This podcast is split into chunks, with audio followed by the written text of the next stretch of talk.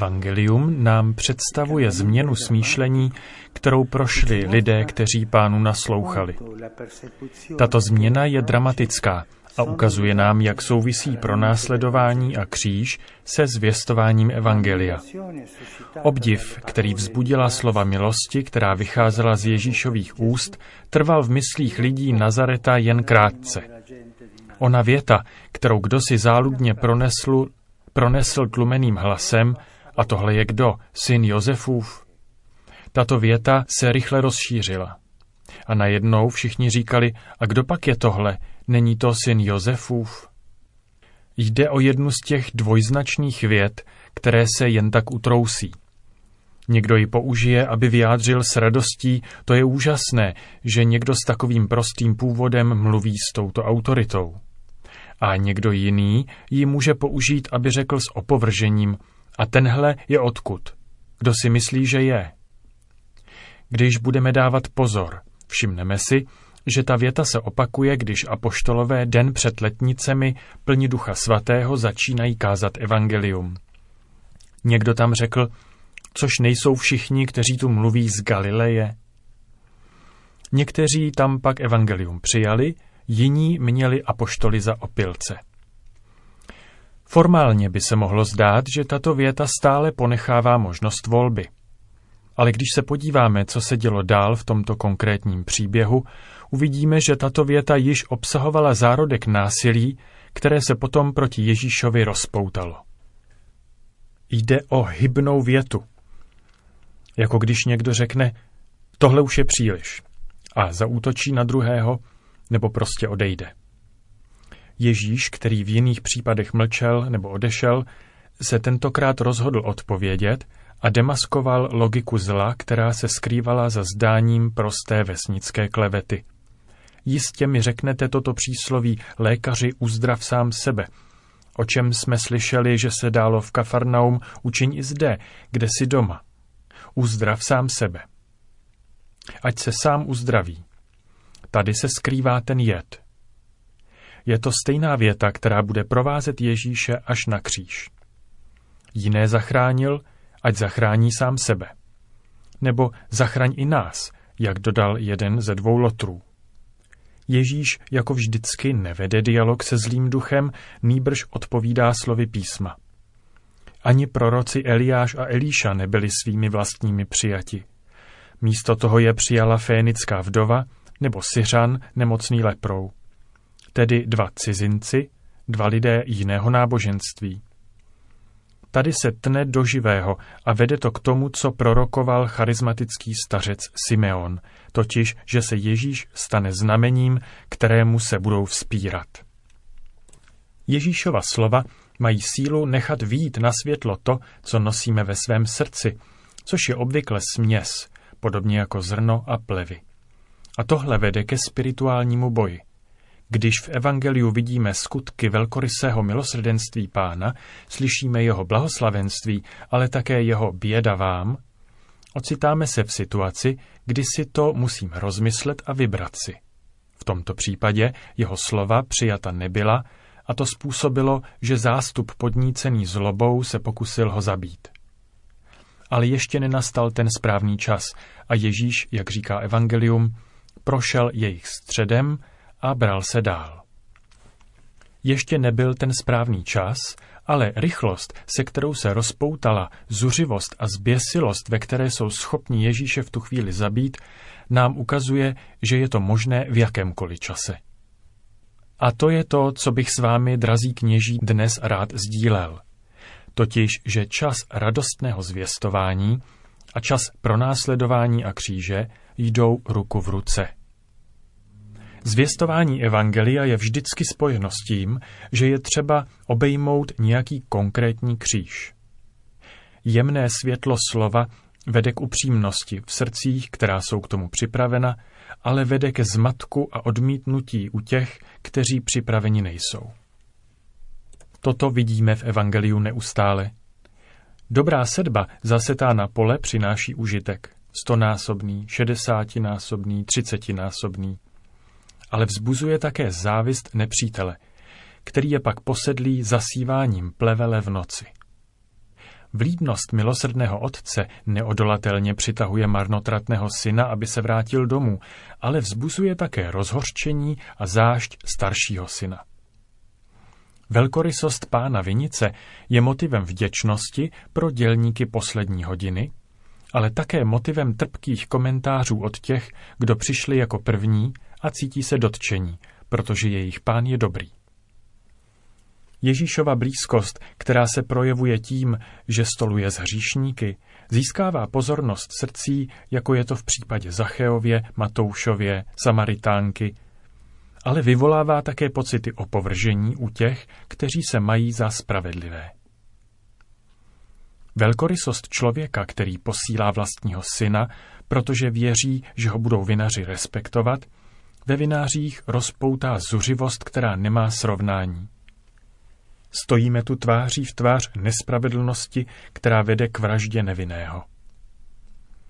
Toto všechno nám, drazí bratři kněží, ukazuje, jak je zvěstování Evangelia tajemně spojeno s pronásledováním a křížem.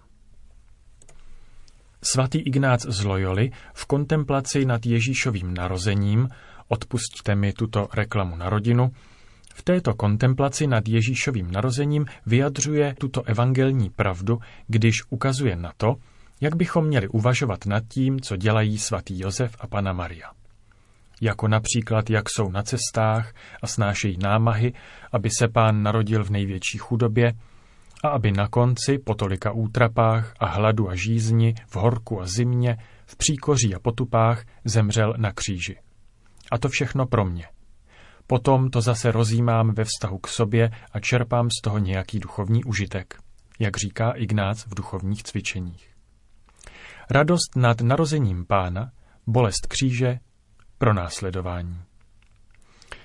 Jak nad tím máme uvažovat, abychom načerpali úžitek pro náš kněžský život, když se díváme na tuto přítomnost kříže již od počátku a v samotném jádru kázání Evangelia?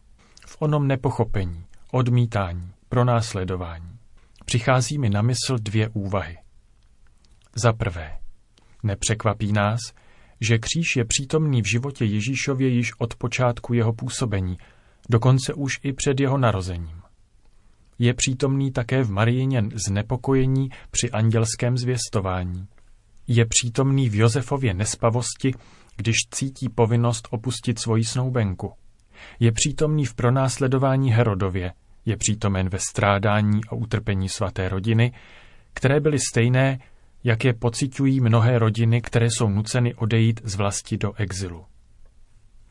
Tyto skutečnosti nám otvírají tajemství kříže žitého od počátku.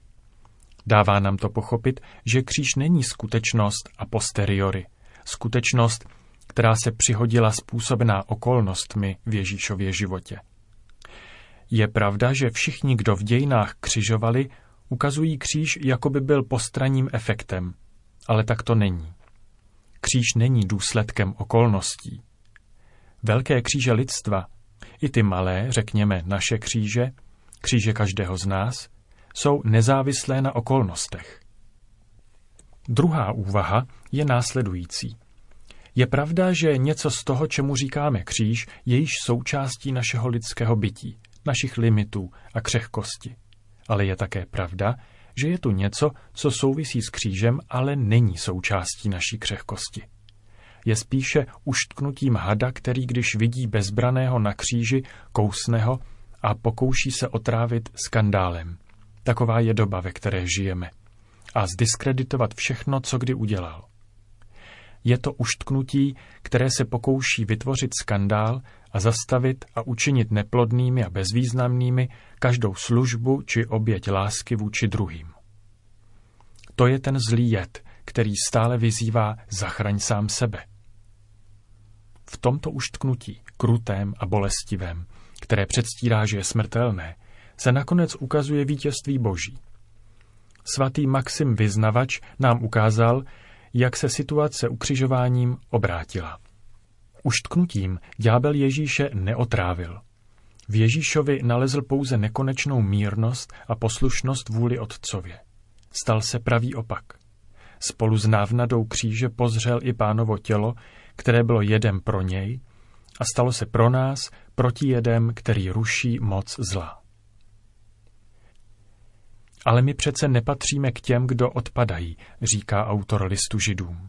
My se nepohoršíme, protože se nepohoršil ani Ježíš, když viděl, že jeho zvěstování spásy chudým se nedopřává rizímu sluchu, ale zaznívá uprostřed křiku a vyhrožování těch, kdo jeho slovo nechtěli slyšet a chtěli ho zredukovat na legalismus, moralismus, klerikalismus a další takové věci.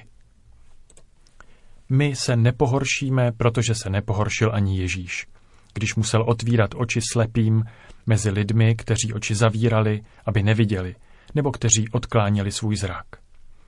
My se nepohoršíme, protože se nepohoršil ani Ježíš, když jeho kázání o milostivém roku páně, roku, který trvá celé dějiny, vyvolalo veřejný skandál něčím, co by se dnes dostalo možná tak na třetí stranu místních novin. A nepohoršíme se, protože zvěstování Evangelia nečerpá svoji sílu z našich výmluvných slov, ale ze síly kříže. Na způsobu, kterým objímáme kříž zvěstováním Evangelia, skutky, a je-li to nutno také slovy, můžeme vidět dvě věci. Že utrpení, které sebou Evangelium nese, není naše utrpení, ale utrpení Krista v nás. A že nezvěstujeme sami sebe, nýbrž Krista Ježíše jako pána. A my jsme služebníky pro Ježíše. Chtěl bych zakončit jednou vzpomínkou. Jednu chvíli ve velmi temném momentu mého života jsem Boha žádal o milost, aby mě osvobodil ze situace, která byla tvrdá a náročná. Temná chvíle. Šel jsem dávat duchovní cvičení několika řeholnicím a poslední den, jak bývalo v tu dobu zvykem, se šli vyspovídat. Přišla jedna velmi stará sestra, její oči zářily, plné světla. Byla to žena boží. Cítil jsem touhu požádat ji o to a řekl jsem jí, sestro, jako pokání se za mě modlete, protože potřebuju pomoc. Modlete se za to. Když se za to budete k Bohu modlit vy, určitě mi ji dá. Ona docela dlouhou chvíli mlčela, jako by se zrovna modlila, potom se na mě podívala a řekla mi, Bůh vám určitě tu milost dá, ale nenechte se mílit. Dávám ji svým božským způsobem. To mi velice pomohlo. Potřeboval jsem slyšet, že pán nám vždycky dává, o co žádáme, ale dělá to svým božským způsobem. A tento způsob předpokládá také kříž. Není to masochismus, ale láska. Láska až do nejzašího konce. Non per masochismo, ma per amore. Per amore sino alla fine.